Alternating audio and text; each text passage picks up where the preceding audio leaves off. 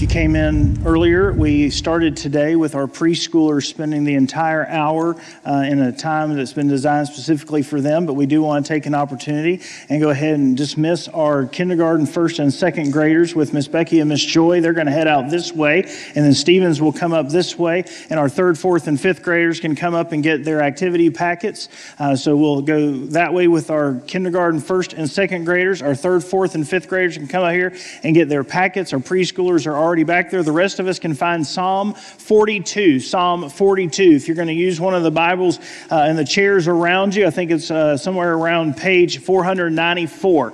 Uh, so the kindergartners, first and second graders are headed that way. The preschoolers are already back there. Third, fourth, and fifth are coming down for their packets. And while all that is going on, uh, it's usually at this point in time that I take a minute to encourage us about our, our tithes and our offerings, our giving.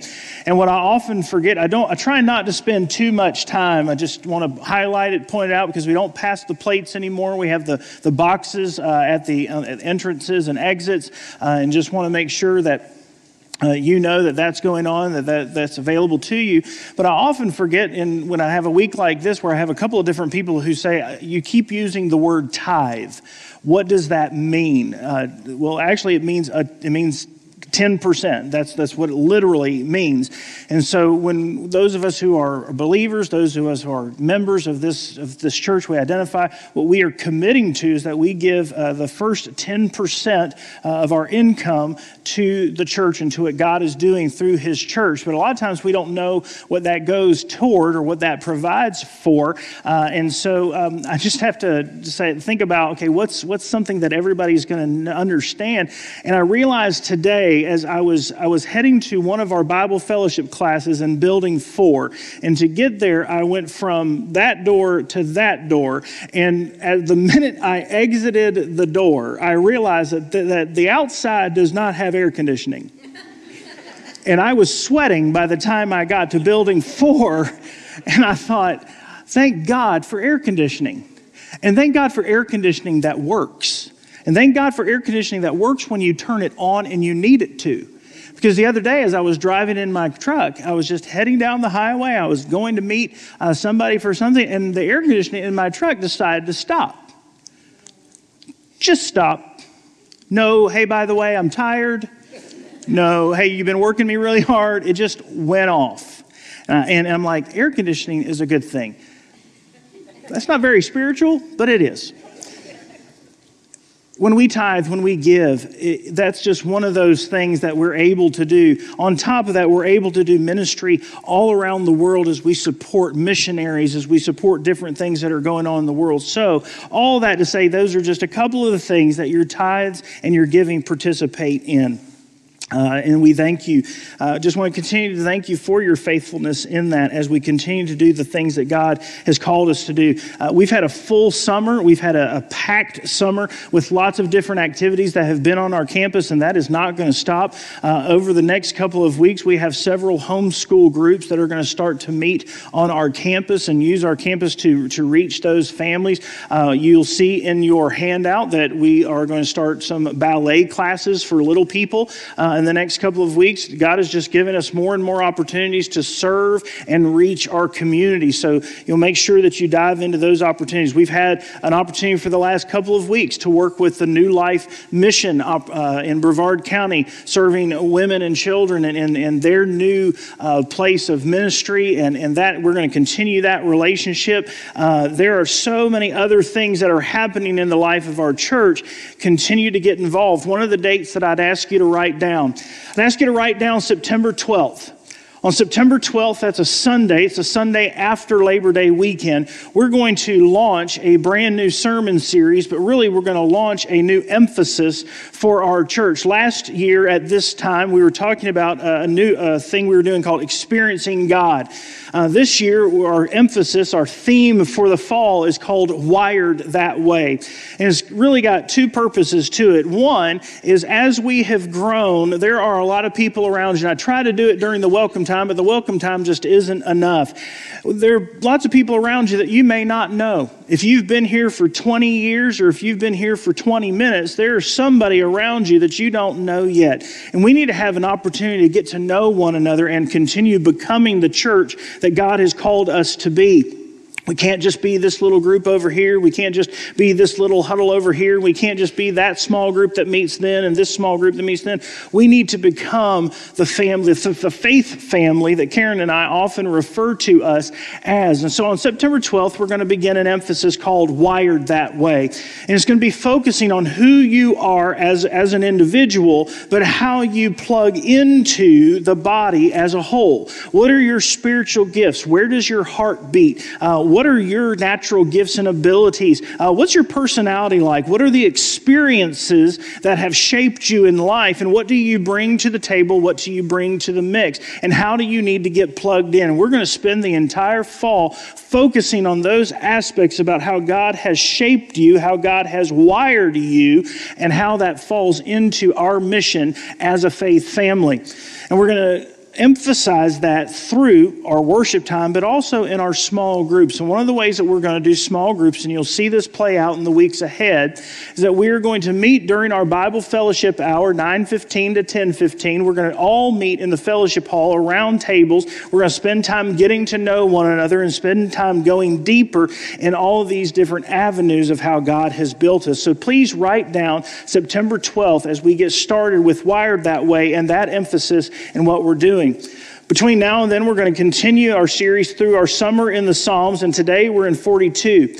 42 and 43, actually, one of the comments I got from last week's message was simply folks telling me that they weren't aware of the relationship between Psalm 51 and Psalm 32. We were specifically looking at 32 last week, but we had to draw Psalm 51 because they're related. And furthermore, folks weren't aware of the relationship between those two Psalms and the passages in 2 Samuel chapter 11 and chapter 12. And my response to that is, that's awesome. I'm glad you didn't know that. I'm glad that you came and learned something new. That's one of the joys of, of diving into God's Word, of reading God's Word, of being taught God's Word, of hearing God's Word preached and proclaimed, learning something we didn't know. And it's not always one of those huge light bulb or aha moments, uh, but even just those smaller insights uh, that remind us that there is so much in God's Word uh, that we still have to discover, no matter how familiar it might be or a specific passage or how many times we've read a verse or read a passage,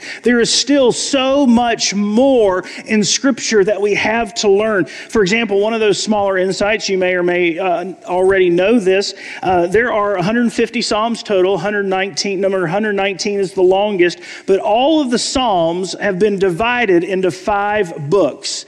There are five books. Uh, there, book one is, is Psalm 1 through 42, uh, through 41. Today we're kind of jump launching book two. Uh, it's 42 through 72, and you can see how they're divided up, but they're divided into five books. And while there's not a definitive reason that this was done, most scholars believe that this was David's attempt at honoring Moses and the Torah, creating five books of Psalms to parallel the five books of the Torah Genesis, Exodus, Leviticus, Numbers, and Deuteronomy. Now, that, while that may not be this profound, life changing fact, fact, every insight, no matter how large or small, every insight is useful by the Holy Spirit as He builds our relationship with Scripture. That's what that's about. That's just having, building, growing your relationship with Scripture. For instance, uh, but, but we don't stop there. You don't stop with just the insight. The next step is okay, now what do I do with that insight? For example, last week the journey was this.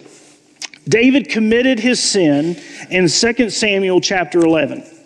David was confronted with his sin in 2 Samuel chapter 12. David confessed his sin in, in Psalm 51. And then David celebrated forgiveness from his sin in Psalm 32. For everybody that likes alliteration, there it is. The goal, the goal is Psalm 32. forgiveness of sin, which we're all guilty of, and being restored in our relationship to God, being able to celebrate that eternal victory. The goal is Psalm 32, but there is a journey to get there. That's what you do with the insight. You get on the journey, you partake in the journey. We've made a statement each week. There's a psalm for every sigh of the soul. But alongside that truth, I think we can also safely understand that the truth of every psalm is applicable to the activity of our lives. The truth of every psalm is applicable to the activity of our lives. You can apply the Psalms to the activity of your everyday life. When you're navigating life, when you're going through life, you can apply the truth of every Psalm. Not only the Psalms, solid truths to know, but they are solid truths that we can experience, solid truths that we can live out. I hope we've shown that over the last several months, and I believe that we can demonstrate it again today. And with that said, if you are physically able, I would invite you to join me as we stand in the honor of the reading of God's Word. Psalm chapter 42, we will also read 43, and I'll explain why in just a minute. Psalm chapter 42, starting with verse 1. As we've been doing in our Summer in the Psalms, I'd ask that you read it aloud with me. As a deer longs for flowing streams, so I long for you, God. I thirst for God, the living God. When can I come and appear before God? My tears have been my food day and night, while all day long people say to me, Where is your God? I remember this as I pour out my heart, how I walked with many, leading the festive procession to the house of God with joyful and thankful shouts. Why, my soul, are you so dejected? Why are you in such turmoil? Put your hope in God for I will still praise him, my Savior and my God. I am deeply depressed. Therefore, I remember you from the land of Jordan and the peaks of Hermon from Mount Mizar. Deep calls to deep in the roar of your waterfalls. All your breakers and your billows have swept over me. The Lord will send his faithful love by day. His song will be with me in the night, a prayer to the God of my life. I will say to God, my rock, why have you forgotten me? Why must I go about in sorrow because of the enemy's oppression? My adversaries taunt me as if crushing my bones, while all day long they say to me, Where is your God? Why, my soul, are you so dejected? Why are you in such turmoil? Put your hope in God, for I will still praise him, my Savior and my God. Vindicate me, God, and champion my cause against an unfaithful nation. Rescue me from the deceitful and unjust person, for you are the God of my refuge. Why have you rejected me? Why must I go about in sorrow because of the enemy's oppression? Send your light and your truth. Let them lead me. Let them bring me to your holy mountain, to your dwelling place. Then I will come to the altar of God, to God my greatest joy. Did we stop? All right, find it in your Bibles. It's verse 3 of, of chapter 43. I don't want to read alone. Chapter 43, verse 3. Send your light and your truth. Let them lead me. Let them bring me to your holy mountain, to your dwelling place. Then I will come to the altar of God, to God, my greatest joy. I will praise you with the lyre, God, my God. Why, my soul, are you so dejected? Why are you in such turmoil? Put your hope in God, for I will still praise him, my Savior and my God. Father, may the words of our mouths and the meditations of our hearts be acceptable to you. You are our rock, you are our Redeemer. Father, may I decrease so that you might increase, and may we conclude our time today more like you than when we started, because we have been in your presence, we have heard your voice, and we have been changed by your word. We ask this in Jesus' name and for his sake. Amen. Before we dive into the actual psalm, I want to give you just a little bit of background about the authors. Uh, your Bible probably has what is called a subscript. Uh, just before the psalm begins, this is how mine reads it says, For the choir director, a maskil of the sons of Korah. So, who's the choir director? I have no idea. What's a maskil? I don't know that either. Okay, so what do you know, Dr. Key? Um, who are the sons of Korah? I know this, and why does it matter? In Numbers chapter 16, you may just want to write that down. Numbers chapter 16. You don't have to turn there right now, but it'll make for an interesting read later. Uh, for now, though, let me just uh, give you a couple of the verses. Verse 1 of Numbers 16 says this Now Korah, son of Izhar, son of Kohath, son of Levi, with Dathan and Abiram, sons of Eliab, and On, son of Peleth, sons of Reuben. They're tracing everybody back to their tribe here Levi, Eliab, Reuben. Verse 2 Korah took 250 prominent Israelite men who were leaders of the community and representatives in the assembly. And here it is. And they rebelled against Moses. Moses is God's spokesperson to the people of Israel. God says it, Moses shares it, the people are supposed to obey and follow it. Moses will say, even say later on in the chapter, this is how you will know that the Lord has sent me to do these things and that it wasn't of my own will. God's led me to lead us to do this. It's not me. It's not Moses putting it out there for the benefit of Moses. Moses is not in this for a popularity contest. Moses is not trying to earn his way to the top of the people. Moses is a messenger from God. God says it, Moses Moses shares it and the people are supposed to do it. So when Korah and these other guys, whose names I'm not going to try to pronounce again, when these guys re- rebel against Moses, in doing so, they're rebelling against God. And before the end of the chapter, oh, it's so cool, the end of the chapter. At the end of the chapter, God literally opens up the earth. Verse 32 says, The earth opens its mouth and it swallows them and their household and all their possessions. I got a little too excited when I read that for the first time.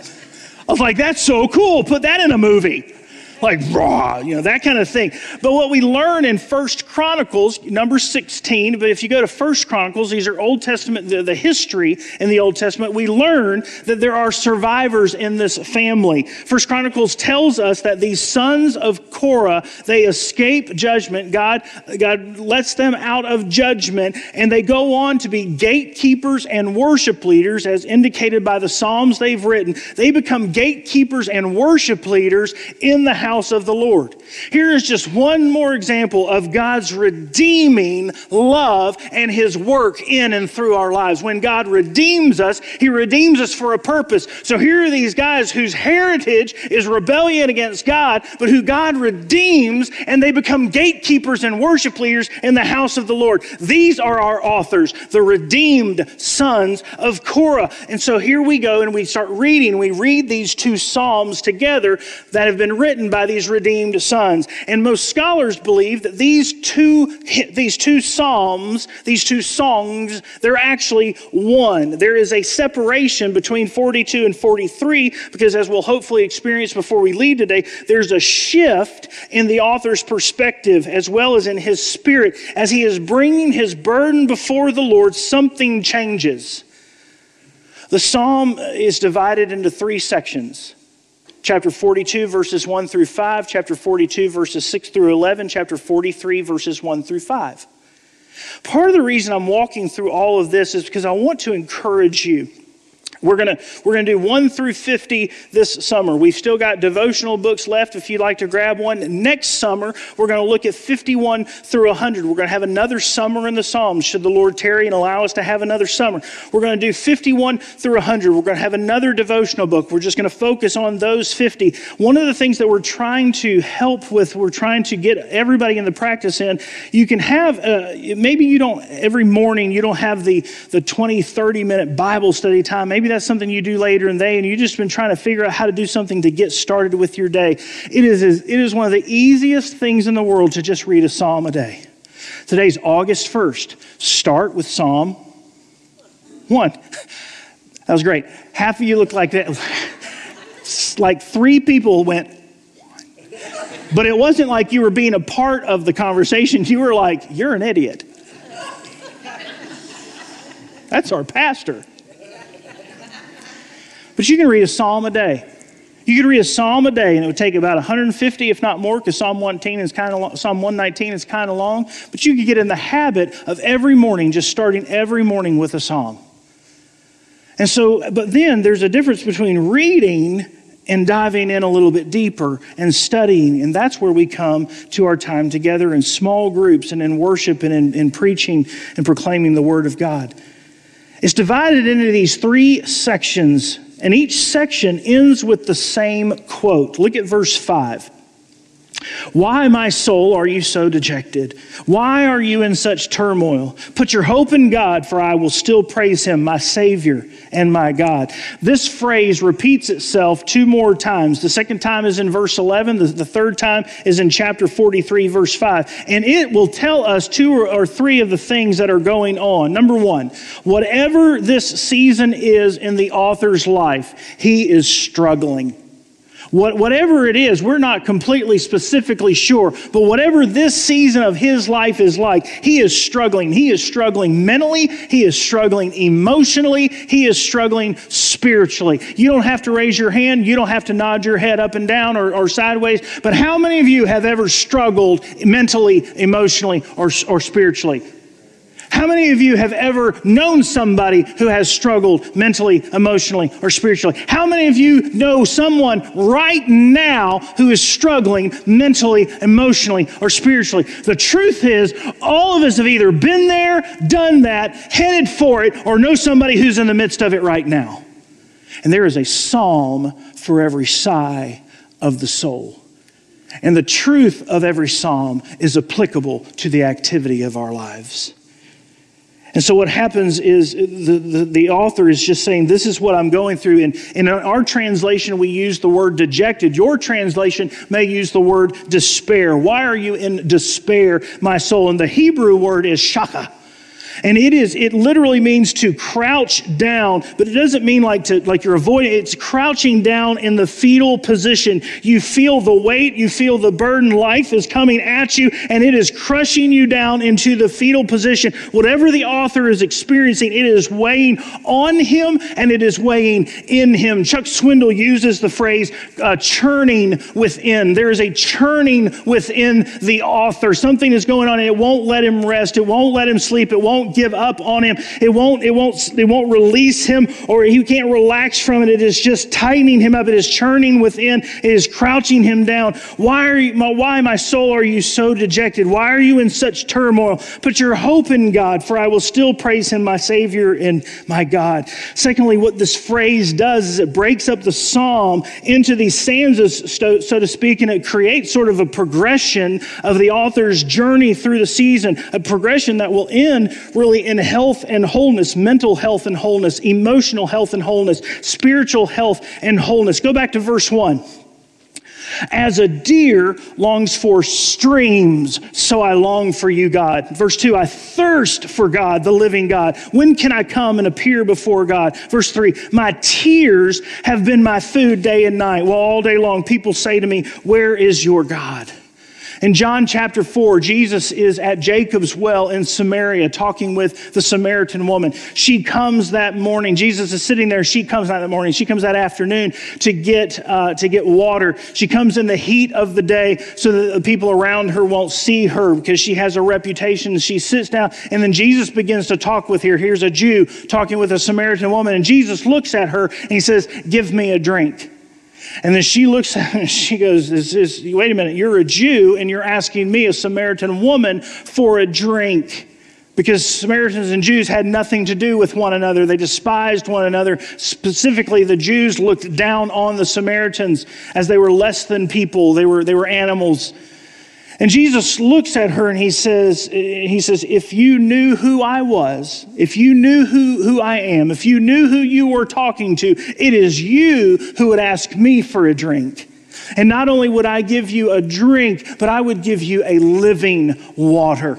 Matter of fact, specifically, this is what he says Everyone who drinks from this water, the water from out of the well, everyone who drinks from this water will get thirsty again. But whoever drinks of the water that I will give him will never get thirsty again. In fact, the water I will give him will be a well of water springing up from within him for eternal life. How does this relate to Psalm 42? A lot of the time that we see water referenced in Scripture, especially in the Psalms when it's being used as a metaphor or a simile, there is a pretty good chance that that water is referring to the ultimate satisfaction that we can only find with God in Christ Jesus.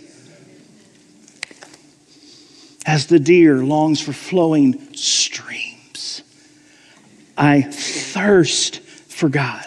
My tears have been my food. In this first section, the author is longing for God. Jesus said in his Sermon on the Mount in Matthew chapter 5 Blessed are those who hunger and thirst for righteousness, for they shall be filled. Where is righteousness found? Where can righteousness be obtained? For the author, it's only in God's presence. For you and I, it is in God's presence by the way of the cross of Jesus Christ. Keep reading. Go to the second section. Look at verse 6. I'm deeply depressed. We're gaining a little more insight to the inner turmoil the author is experiencing. It might be a sin issue that is eating away at him. We talked a little bit about that last week. It might simply be life's circumstances crashing all down around him. It may be the oppression from, from those who are around him. You see several different times in the psalm that he's, he's being uh, chastised by, by the people around him. One of the things they say in verse 3 is the pagans around him are saying, Where is your God? God. You're struggling with all of these things. You as a people are going through this. So where is your God? Where's the big guy now? What's he done for you lately? And that's what the author may be experiencing. It might be the sin in his own life. It may just be circumstances, or it may be the oppression for the people around him. Whatever the case, I am deeply depressed. Therefore, I remember you. He's speaking to God. I remember you from the land of Jordan and the peaks of Hermon from Mount Mizar. Deep calls to deep in the roar of your waterfalls. All your breakers and your billows have swept over me. The Lord will send his faithful love day by day. His love will be with me in the night. It will be a prayer to the God of my life. We have moved from a drought as the deer panteth for water, we've moved from a drought to a storm, from tears being my food to billows and breakers sweeping over me. I remember you from the land of Jordan and the peaks of Hermon from Mount Mizar. The peaks of Hermon, if you can see this, that's not a cloud. This is the peaks of the Hermon Range. I may be saying it wrong, but I think it's the Hermon Range. This is the highest point in all of Israel. And the rains and the snows on top of this mountain peak, I'm getting on my toes like I'm trying to touch it it. Um, I'm so stupid. Um, this is the highest point in all of Israel. And what will happen is the rains and the snow, this is what provides the river. This is what is the source of the Jordan River. Mazar, on the other hand, you can't see because Mazar literally means littleness, smallness. And it's a small mountain that's right next to the Hermon Range. And what is happening in a sense is the author is saying, I am drowning in this experience. As the snow and the water cascade down from this mountain, I am Mazar and I am drowning. But I remember my God, my longing has turned into remembering, and I'm starting to sense some measure of peace in the, even in the midst of my circumstance. I am going to be one of the first one that first ones that look at you and tell you depression is a very, very real thing. We have people all around us who are struggling, who are walking through something, who are walking through some sort of darkness. And there are times where it is their own sin that they are dealing with. But there are some times where it is just life that is caving in they are longing for something outside of themselves. They are looking for a rope. They are looking for a life raft. They are looking for something. And for the believer and for the person who isn't believing yet, we can look at them and say, Remember, you're longing, but now remember. And then we begin to point to them what God has done for us before, what we have seen God do in other people's lives. Here's, it's like a, uh, it's, it's, it's the peace in the midst of the circumstances that is obtainable. It can be found. In Mark chapter 4. In Mark chapter 4, Jesus is on a boat, and he is, he is on the boat, and he's trying to get from one side of the sea to the other. And when he gets on the boat, Jesus decides to take a nap. And while Jesus is taking a nap, there a storm hits the sea. And Julie and I have been there, and what happens is, is the sea is, is this big bowl. And so what happens when a storm comes through, the reasons the storms are so huge is because they just swirl and they build on themselves. So this storm is happening while Jesus is taking a nap, and the disciples are freaking out. So the disciples go and they're, what's the deal, teacher? Are you not concerned that we're about to die? And that wakes Jesus up. Jesus gets up.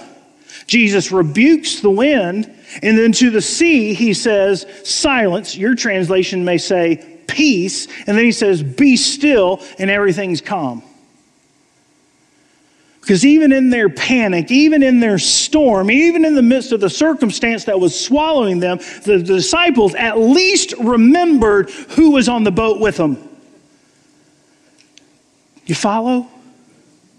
Do you understand that no matter what you're going through, somebody's on the boat with you?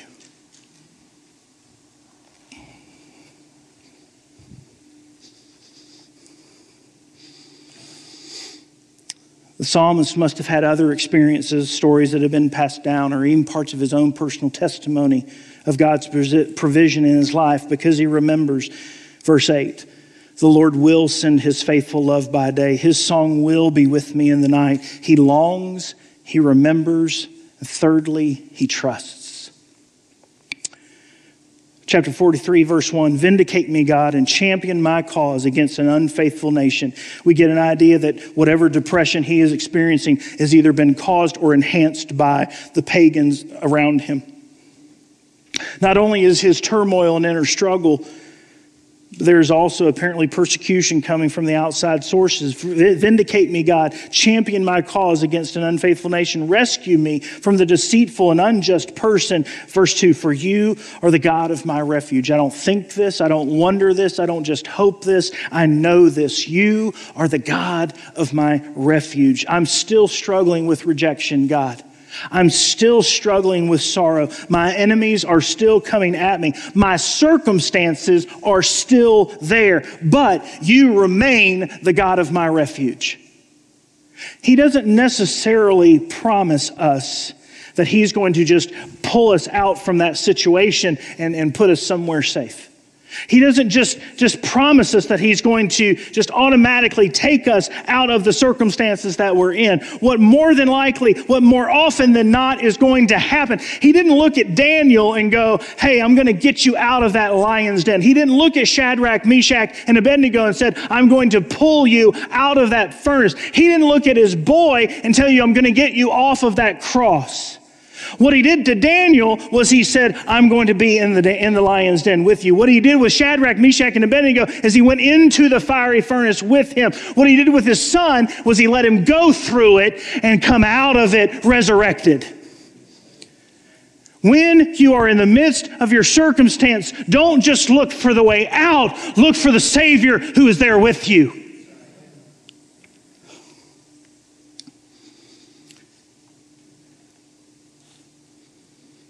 Verse 3 Send your light.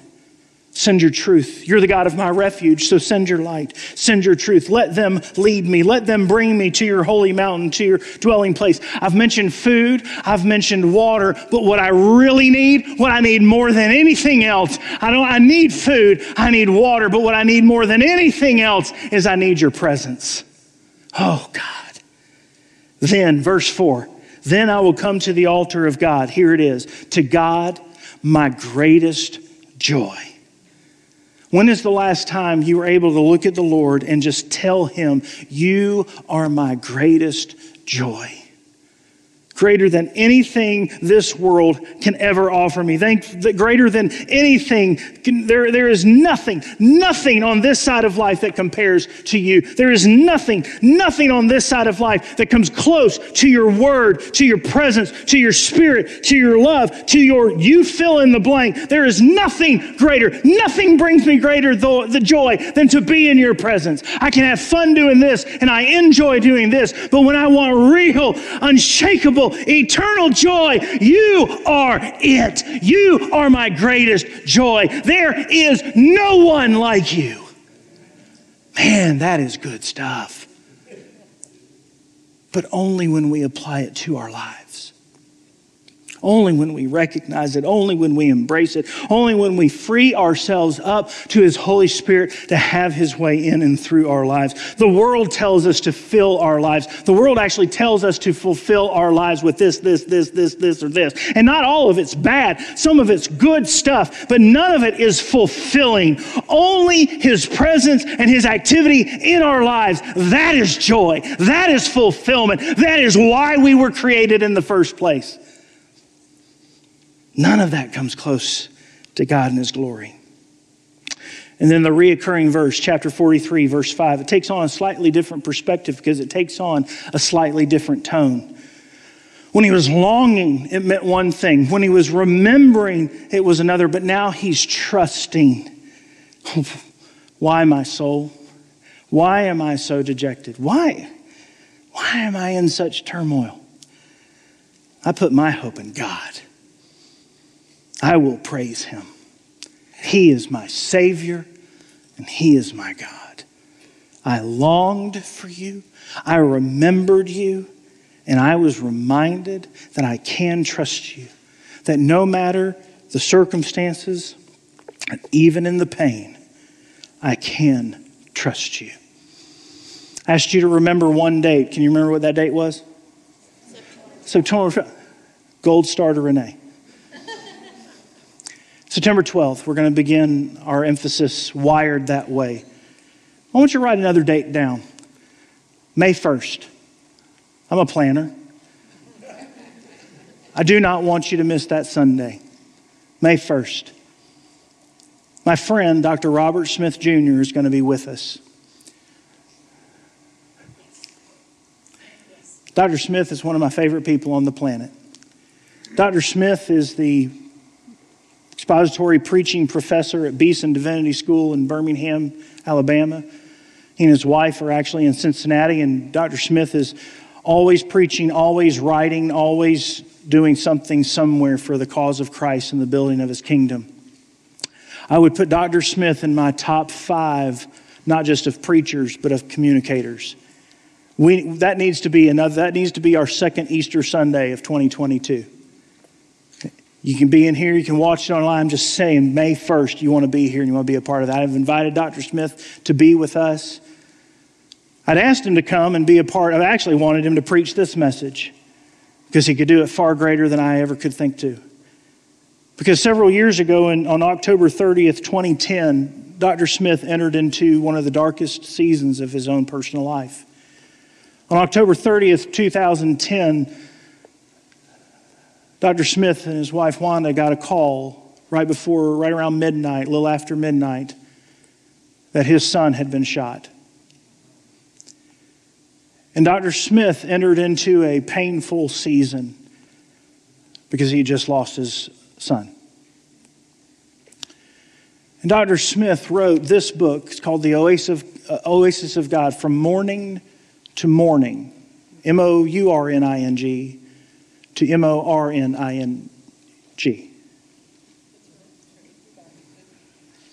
Based on the journey that he took on starting October 30th, 2010. And he says this and just sorrow endures for the night, but joy comes in the morning. This is about my third copy of this book because as I've read it and highlighted in it, I've had to give it away to other people who are walking through their own journeys and their own struggles. And what Dr. Smith talks about as he navigates, not just in this book, but when he shares, he'll do something different in May, but when he shares as he's walking through Psalm 42 and 43, is that he started off in this, this, this terrible news and this horrible, horrible situation, and all he longed for in that moment was the presence of God. He found himself spinning. He found himself wondering what was going on all around him. And he wondered why he was in so, such despair. He wondered why, wondered why his soul was in such turmoil. But then he remembered he could still praise God, that God was still God, and God had not left the throne.